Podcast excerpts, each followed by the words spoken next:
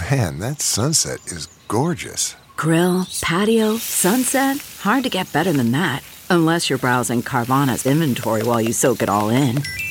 Oh, burger time. So sit back, get comfortable. Carvana's got thousands of cars under $20,000 just waiting for you. I could stay here forever. Carvana, where car buying meets comfort, meets convenience. Download the app or visit Carvana.com today. the comfort of your favorite seat is now your comfy car selling command center, thanks to Carvana. It doesn't get any better than this. Your favorite seat's the best spot in the house. Make it even better by entering your license plate or VIN and getting a real offer in minutes.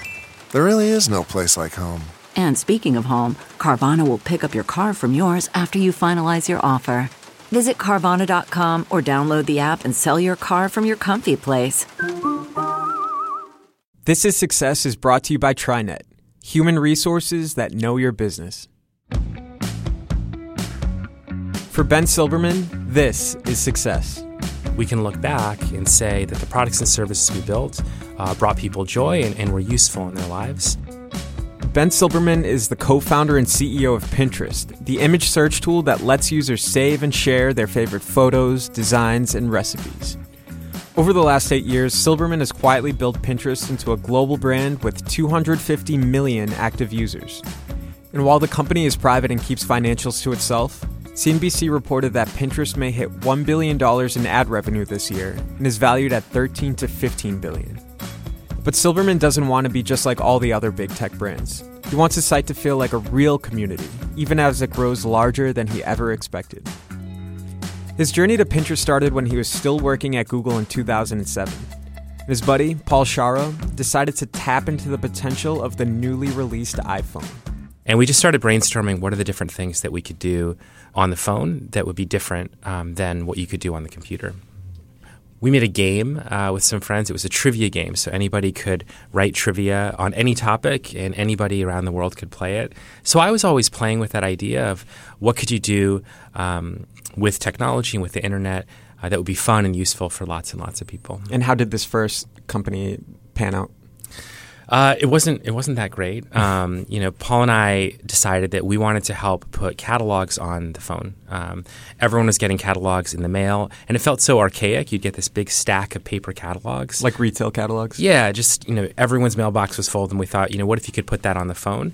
You'd save a lot of paper, and you could only look at the stuff that you wanted to look at. Um, so we set out to build that, but it was bad timing. So this was right after the financial crisis, um, and we needed to put together a little bit of money to support ourselves uh, and to build the technology. And it was just the worst time uh, to raise money. I remember, you know, we would visit investors and they would be telling us, we're putting all of our money into gold. Uh, we're not investing in technology startups. Um, so we spent a long time um, trying to put together that very first round. And I remember at some point we became pretty desperate because all of the traditional routes had been closed to us. And so I started reading about um, these college business plan competitions that you could enter that had a cash prize. And I found one, it was at NYU, and the rules were written pretty loosely. It said you didn't have to go to NYU, you just had to know somebody that was a student uh, at NYU. And we ended up entering that contest. Uh, we got second place, and second place had no cash prize, but you got a meeting with a venture capitalist. And so at the meeting, the venture capitalist, I don't know, maybe because he took pity on us, said, We'll do half of your round if you can put together the other half of the round. And so when he said that, we then called up all the other people that we'd ever spoken to. And this was random people out of college alumni directories, people that we'd read about in the newspaper that were wealthy. And we said, hey, we talked to you before. A, a venture capitalist from New York is going to fund us. If you want in the round, get in there. It's going to close in a few days. And that's how we put together our first little bundle of money. So, what did this experience teach you, like ahead of, of Pinterest? It sounds really cheesy. It just it just taught us that persistence pays. We we didn't feel like we really had anything to lose. Uh, actually, we literally didn't have anything to lose, um, and so we didn't feel bad about asking people. Um, but the other thing that I think I learned was that um, investors they kind of want to hear that you're selling the future. You're selling a dream of what could be. And when I used to go in and pitch investors, I was very careful not to overpromise what we could do. So I would say, hey, you know, we don't have any money, we don't have any experience doing this, but we think this is a good idea. We're going to build this piece of software. Uh, and I couldn't understand why why they weren't funding us, but it was the worst. It was probably the worst sales pitch they'd ever heard. And I think I learned that people don't expect you to have all their answers, but they want to see that you have confidence that you're going to figure it out in the future.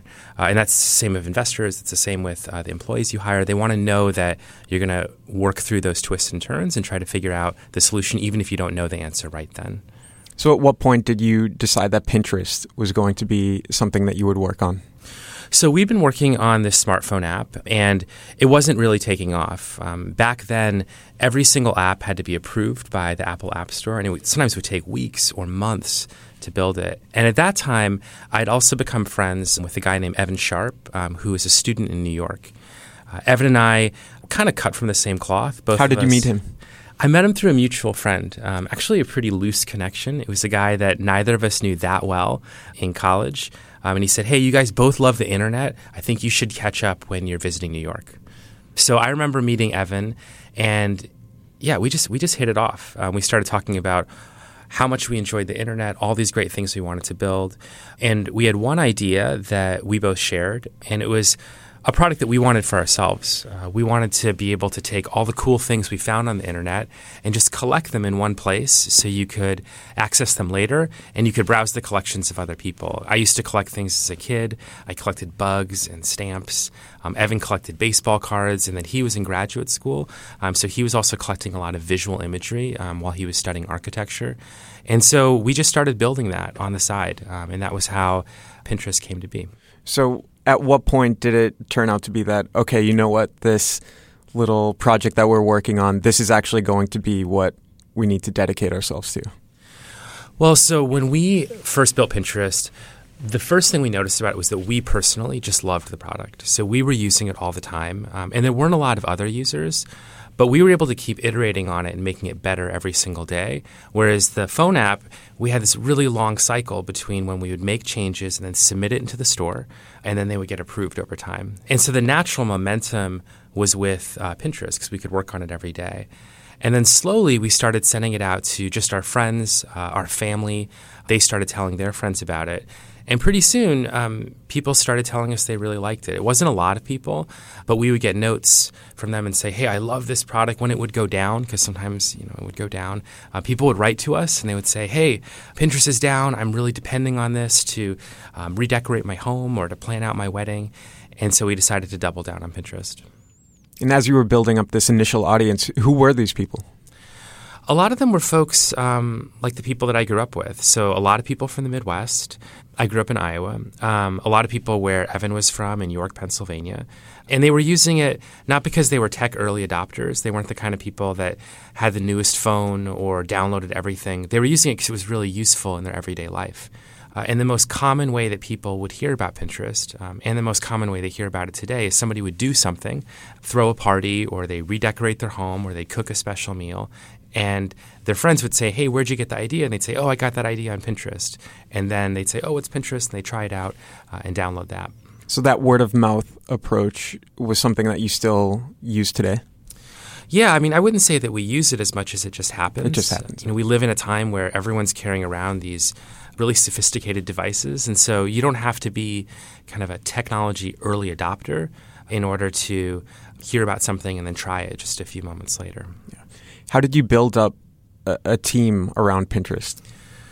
Well, the first thing that, that we really looked for were people that started with what the product would do for a customer. They were extremely focused on how to make the experience of using it better, and then they worked backwards into the technology.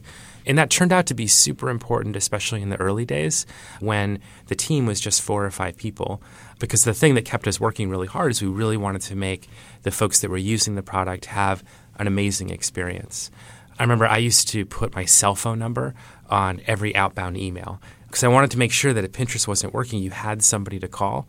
And so I would get calls like at all times of the night, like all through the day. So every user would have your every number? user had my cell phone number. um, and you get calls from people that just wanted general technology support, like not even to do with Pinterest. They're like, my computer's really slow. Um, so eventually I had to get rid of that cell phone number because it was going off all the time.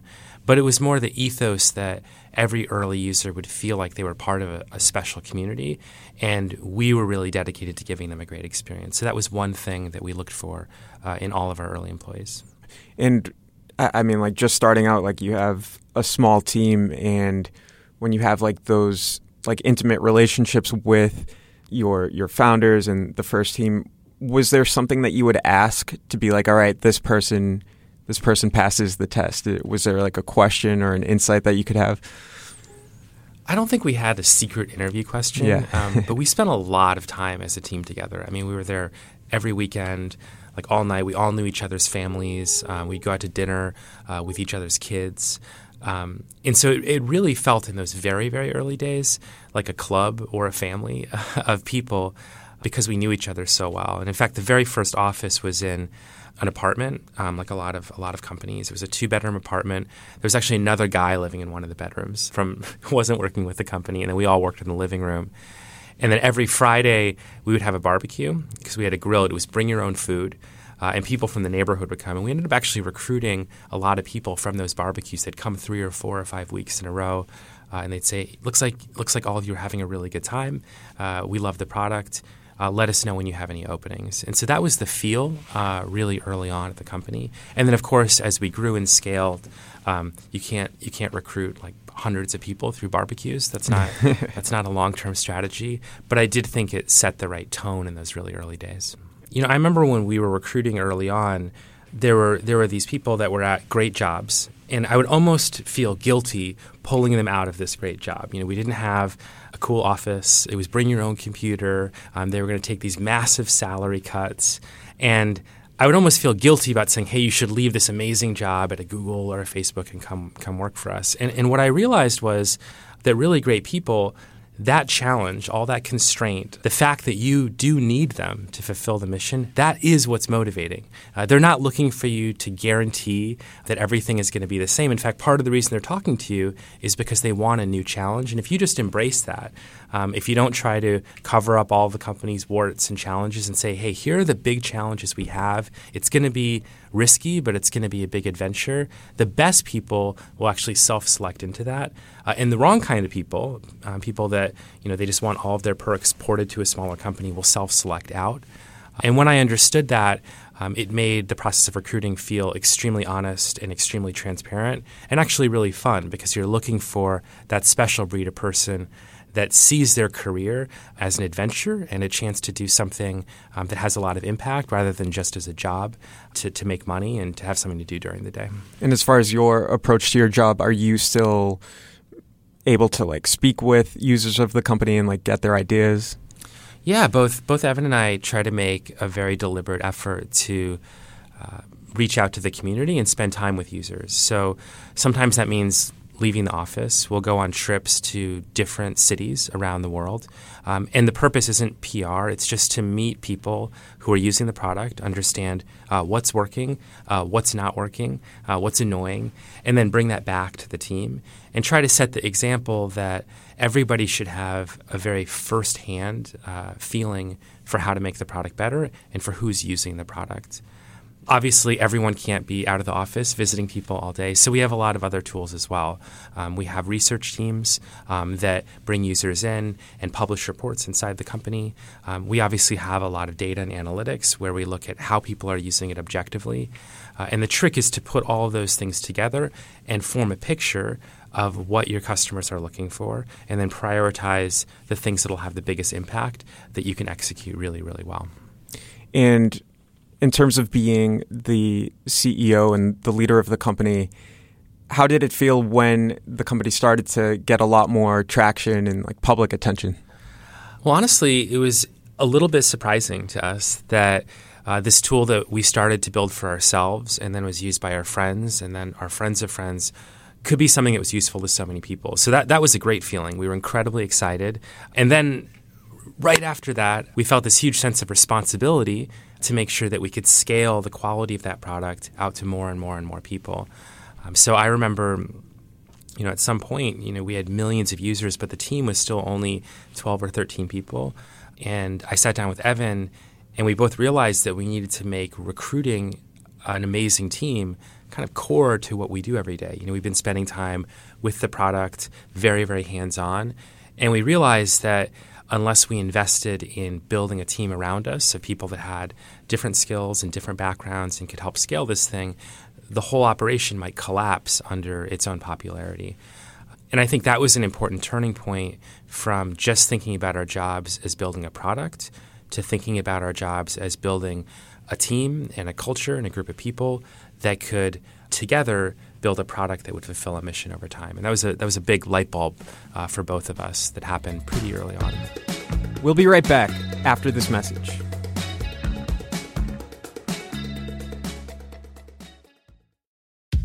Incredible starts with the freedom to focus on your business. It starts with TriNet, human resources that help small and medium sized companies save time by managing payroll, benefits, compliance, and more. With one comprehensive solution that scales as you grow. So now you are free to do what you do best, making your business incredible. Save time and empower your business at TriNet.com. Incredible starts here. TriNet. We're back. And now we'll hear more about Silbermann himself, starting with what's on his Pinterest page. Geez, all sorts of things. Um, some of it's really practical. So I've got I've got two little kids. Uh, they're three and six, and so we're always looking for things to do on the weekend with them, activities to help them out in school, really easy recipes that don't take long to make that our kids will eat. Some of them are more about my hobbies. Um, I love I love nature. I love photography. I love reading pretty eclectic articles, and I use Pinterest to save all of those things. I have secret boards for Christmas gifts I'm planning to buy people, vacations that I want to take someday. Um, so it really runs the gamut. I've seen in some profiles of you, they kind of describe you as a, a quiet, humble guy. First of all, is that accurate? Am I am I quiet? Like a quiet, yeah.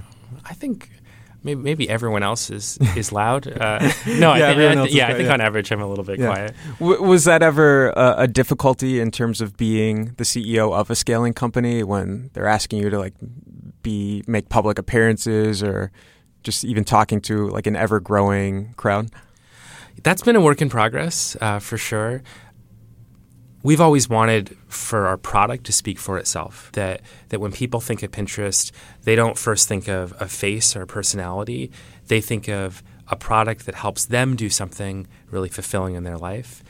But at the same time, there's a reality to running a company, uh, which is um, people want a spokesperson to explain what you stand for and what you do. And so that's been something every year I have to work on. Um, and I have a team, and their whole job is to help me work on that. Um, and hopefully, I'll get better at it uh, kind of year on year. And even internally, how do you think that your leadership style evolved as the company kept growing? Well, there are some things that haven't changed. We've always tried to keep a very, very sharp focus on what are the needs of the user, and everything else should follow that. But in terms of how it's implemented, it's just different at 10 people and then 20 people and then 100 people. Today, there are more than 1,000 people. And I would say there are two differences. Uh, one is very quickly you realize that you can't do everything yourself. And so you really have to empower all these great people to be able to, to lead, lead their own teams. And really great people, they want direction, but they don't want to be told how to do their job.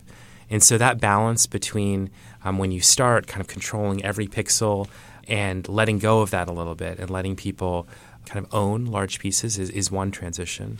And then the second is communication. Um, you, when we were really small, everyone was in one room, and you don't have to think about communication or meetings. Everyone just knows what's going on because there are only a handful of you.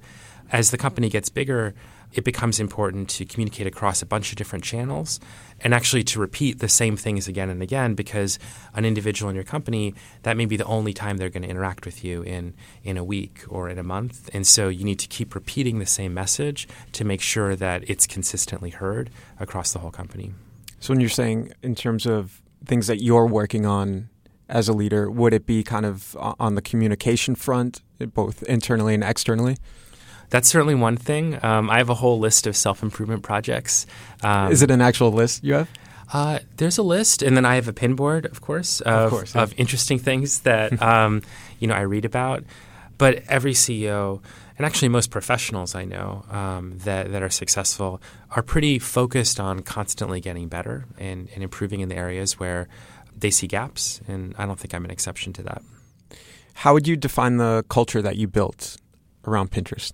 I would say that the culture really values diversity of all forms. Diversity, certainly, of skill sets. Um, we have people that went to college and people that didn't go to college, people that studied engineering, people that studied design. And it's one thing to recruit people from lots of different backgrounds. It's another thing to create a culture where all of those different skill sets can actually be knit together and and can work towards a common common good. And so we try to create an environment where you don't have to be the loudest to make a decision. Um, if you're not the best kind of verbal communicator, you can communicate through design or through data. And then, how do you mean, like through presentations? Or? Yeah. So, uh, one thing I noticed when um, I was working at other companies was that there's almost this tyranny of articulate people. Um, that if you're if you're really good at making an argument in a group setting, you can kind of run the place. But the problem is the skill of making an argument in a group setting isn't the same as the skill of building really great products for users. And in fact, sometimes the reason that people are great engineers, uh, are great designers, is precisely because that's the medium that they best express themselves. Um, and so we try to create an environment where um, you can speak through the work that you do um, rather than always having to make a, a verbal argument or debate about why something should or shouldn't be the case. So how do you how do you balance that in meetings when you're saying like, oh, if someone could just be the loudest in the room, they'll get their their idea heard? Well, it depends on the meeting. Um, my favorite meetings are ones that start with a very clear understanding of what problem are we trying to solve um, for our users. And then I'm a visual person. It's not a coincidence that I co founded Pinterest. I love it when people show the work uh, rather than tell. They show the prototype or they show the design. They explain this is how I would use it personally.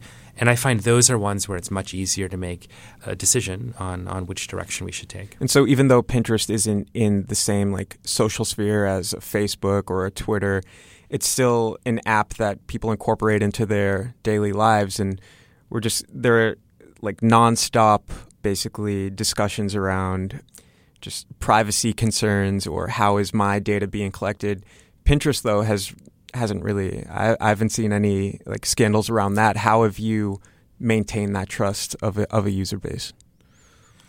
Well, we think privacy is incredibly important, and we think it's also very important to be clear with a consumer about what's going on. There are two kinds of boards. There are boards that anybody can look at and browse, and there are boards that are secret. And in that sense, I think it's it's quite a simple service. The other thing about Pinterest that's that's really helpful for us is we make money through advertising, but unlike a lot of services where advertising is kind of bolted on, on Pinterest, there's a very, very close alignment between what people are there to do, which is get ideas, and what the advertisers are there to help them do, which is to get ideas. Um, so that that basic alignment is really important. If I'm using Pinterest to redecorate my home, I actually want advertisements from furniture providers or from a paint provider because I can use those to make my home better. And that alignment I think makes a lot of the conversation and expectation setting with users a lot easier because people can see why there's an exchange in value between advertisers and Pinterest um, and between the users and the advertisers. Uh, and that's something that's important for us to preserve over time. So it's like a looking to the, the transparency of it? Well, it just it just sort of makes sense. Like advertising online gets a bad rap because a lot of times you're very clearly there to do something other than see ads, right? like, I want to watch this TV program or I want to communicate with my friends. Ads don't actually make the experience better in any way. But on Pinterest, you're there to get ideas to go do things in your life. And a lot of those things are enabled by the products and services that businesses provide. And so there's a logical connection between why you're using Pinterest as a user and why you're seeing ads as a user. And that alignment it's good for users, it's good for us as a business, and it's good for uh, the people that use our advertising products. Mm-hmm. Pinterest is still private. Are you considering taking it public, and do you have an idea of what an advantage would be and what maybe a disadvantage would be of that? Well, long term, we want Pinterest to be an independent company, and you know we don't comment on when and if we're going to go public, but we've tried to build it all along the way um, to be a company that can be self-sustaining, self-sustaining financially, self-sustaining culturally, and that's because we think that the mission that we're on um, to try to bring everyone inspiration. It's a big mission, right? It's it's it's not it's not a small functional mission. It, it's one that we could realistically pursue for ten or twenty years and still have a lot of work to do. So we, we've always we've always had big ambitions for for the company because the mission that we've chosen to undertake is one that has a long time horizon to fulfill. Mm-hmm. And so, like, what what would be next for the company in terms of fulfilling that that long term vision? Well, we're working on a bunch of stuff that I'm extremely excited about. Um, one one area is really in this area of how do we give you better and better personalized inspiration. At a very broad level, we want to take the best of human curation. Um, so, this ability for somebody to pick out the 10, 15, 20 items that are meaningful to her and we want to combine that with cutting edge machine learning and recommendations. So every time you open Pinterest, you're greeted with almost a catalog that looks like and feels like it was handpicked for you. Then, then once you get that inspiration, we want to make sure that you can make it part of your life. And for us, that means that everything that you see, we can connect it to a place that you can buy it at your price point. If there's a recipe, we can make sure that it's a good recipe and it's going to turn out well. Um, if you want to add how something turned out, you're empowered with publishing tools to add, hey, this is how this project turned out. And those two things, I think, for a long time are gonna are gonna keep us busy um, technologically, um, in terms of design and community building. But if you fulfill those, they'll have a really transformative effect on people's lives. And we've talked kind of about your the span of your career. What would you say is the biggest challenge that you've overcome? Well, I think the biggest, you know, the biggest challenge I've overcome is being able to recruit people uh, to come and, and, work with me um, that have very, very different skill sets. I feel like that's one of those superpowers in anything you do in life. You don't have to be good at everything. What you have to be good at is finding people who are better than you uh, in some area and and convincing them that by joining up, the two of you can do more together than either of you can do separately. That took me a while to get my head around how to do that well, but I honestly think it's one of the most rewarding parts of building a team and building a company. It's that all of you can together do something that no one of you uh, could accomplish by yourselves. And how do you personally define success? For me, uh, success is about building products and services that are useful. You know, I think now that I have little kids, I realize that by the time they're my age, everything in the world is going to be different. I just think about my parents. You know, when I was born, like there were no personal computers in most people's houses. There was no internet. Um, there were certainly no services on top of that internet or mobile phones. So they're like multiple degrees of innovation away. But my parents, who are doctors, you know, many generations later, can still say, "Hey, I spent my time making people's lives better by removing cataracts." And I think for me, success would be that even as technology changes, we can look back and say that the products and services we built uh, brought people joy and, and, were useful in their lives, even if even if the way that they do that may have changed uh, over the passing of a bunch of years. And is there a piece of advice that you would give to someone who maybe wants to have a career like yours or draw inspiration from it? Yeah, you know, my advice would be try to surround yourself with really great people. um, and also, everything can be learned. And I think some people kind of count themselves out. They, they feel like it's too late to pick up a new skill or to learn something. But the reality is that if you set your mind to it, I really do believe that you can learn anything and it can improve. And what you can't learn fast enough, you can find great people to, to help you do, do those things along the way. So it's the balance there. Yeah. Well, thank you so much, Ben. Thank you for having me. Thanks for listening to This is Success from Business Insider. Our show is produced by Anna Mazarakis and Sarah Wyman. Dan Bobkoff is our executive producer, and I'm Rich Feloni.